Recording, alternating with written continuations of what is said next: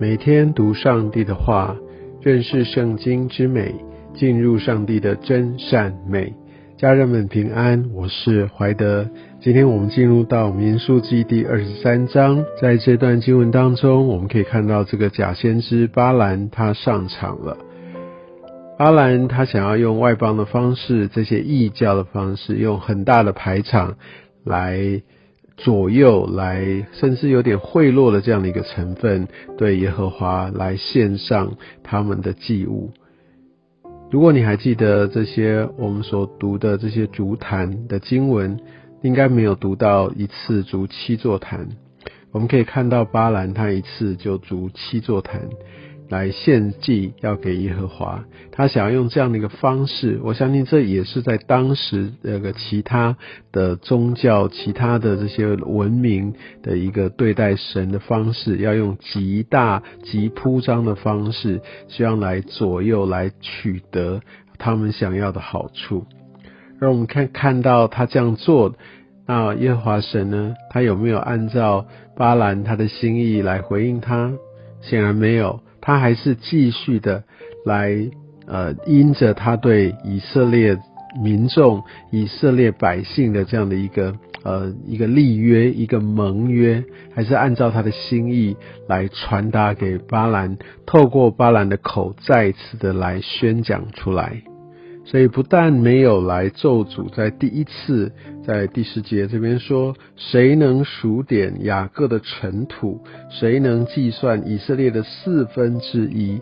所以把这个以色列民他们的兴旺，他们的这样的一个势力的庞大，都再一次的来说出来。这就是上帝他的心意。所以从呃上帝所启示、所小谕巴兰的这一段，我们就可以知道。我们的神，他对于他的儿女、他的百姓啊，他绝对不会咒诅他们，他绝对不会去伤害他的百姓，因为他是守约施慈爱的神。耶和华神跟这些异教的外邦的神明很大的不同，异教外邦神明他们可能要使用呃很多的伎俩、很多的献祭，然后甚至。有极大的恐惧，以为说他们如果没有按照这样的献祭，他们就会遭咒诅。那所以他们要用献祭来来来塞住这些神明他们的口。但耶和华神他定义要施他的祝福，施他的慈爱，施他的怜悯，要来守他的约，面对他的百姓。而我们可以看到巴兰第二次又来。想要用他的方式来达到巴勒他的一个心意，所以同样的，他再一次的组了七座坛，然后来献上。结果在这一段经文当中，我们就可以看到上帝在把呃他的一个本质，透过巴兰的口再一次的说出来。第十九节说。神非人，必不至说谎；也非人子，必不至后悔。他说话岂不照着行呢？他发言岂不要成就呢？所以他就继续的来祝福以色列人，在这边也宣告上帝他的信实，他不改变。所以我们可以看见上帝他在任何的政权上，这些任何的宗教上，他都依然掌权。二十三节也说，断没有法术可以害雅各，也没有占卜可以害以色列。任何这些人或者异教在属灵上面的攻击都没有能够真正成就的，因为上帝他真正掌权。在第二十三节也提醒我们，让我们可以知道上帝为着我们，就是为着他的百姓行何等的大事。我想这段经文也特别提醒我们，不要忘记上帝他的大能，不要忽略了他继续掌权，而且他所要做的不是一般般世界上觉得这理所当然，就是一个环境中期待当中的顺利跟一般般的得胜。上帝所做的往往都是一个非常大的翻转，乃至于所有的人都会见证到，而且是。赞叹、惊讶，说：“上帝为他的百姓行了何等的大事！”所以特别我们在很大的困难当中，我们知道上帝他一翻转这个局势，他绝对不是做一般的小事而已。当然他给我们平安，当然他会保护我们，但是特别在极大的危难困难之时。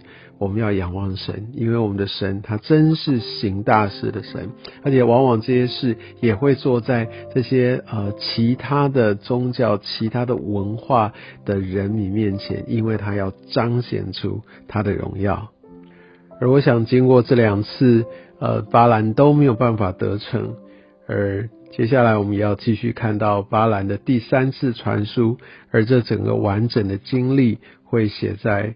明天我们所要读的二十四章，所以我想在今天的经文当中，我们看到上帝他的掌权，上帝使用外邦的这样的假先知来来宣告。我觉得不只是他要来祝福他的百姓，也更是让我们可以看见没有任何的势力哦能够来加害他的百姓。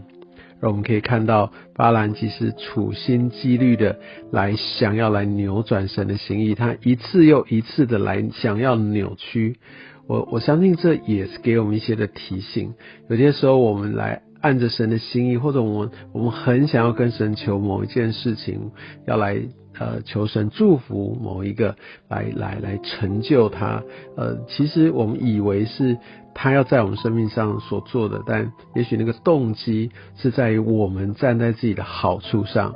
而有些时候，我们嘴巴会说：“哦，主，你做成这件事，你看你就得着荣耀，你可不可以因此来祝福我？”特别有些时候，这是指在财务上，或者我的愿望、梦想达成上。但我们必须很小心，因为神绝对不会因为要满足我们个人这些的私利，我相信这些细微的动机他都知道。上帝不会因为这样子来成全，他要成就的乃是他的旨意。但是我们不要三番两次的想要，我就用不同的方式，然后想要再来看看，哎，这次好像不行，那我下一次再试试看，哎，然后我再试试看。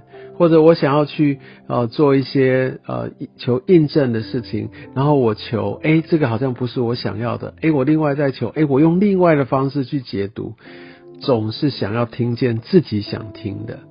我相信这也给我们一些的提醒。我们即使认识神，但我们需要真实的认识神。第十九节。就说神非人，必不至说谎。我们不要把神当作虚谎的，我们不要自欺欺人。我们必须真实的认识上帝，他信使良善的本质。愿上帝祝福你。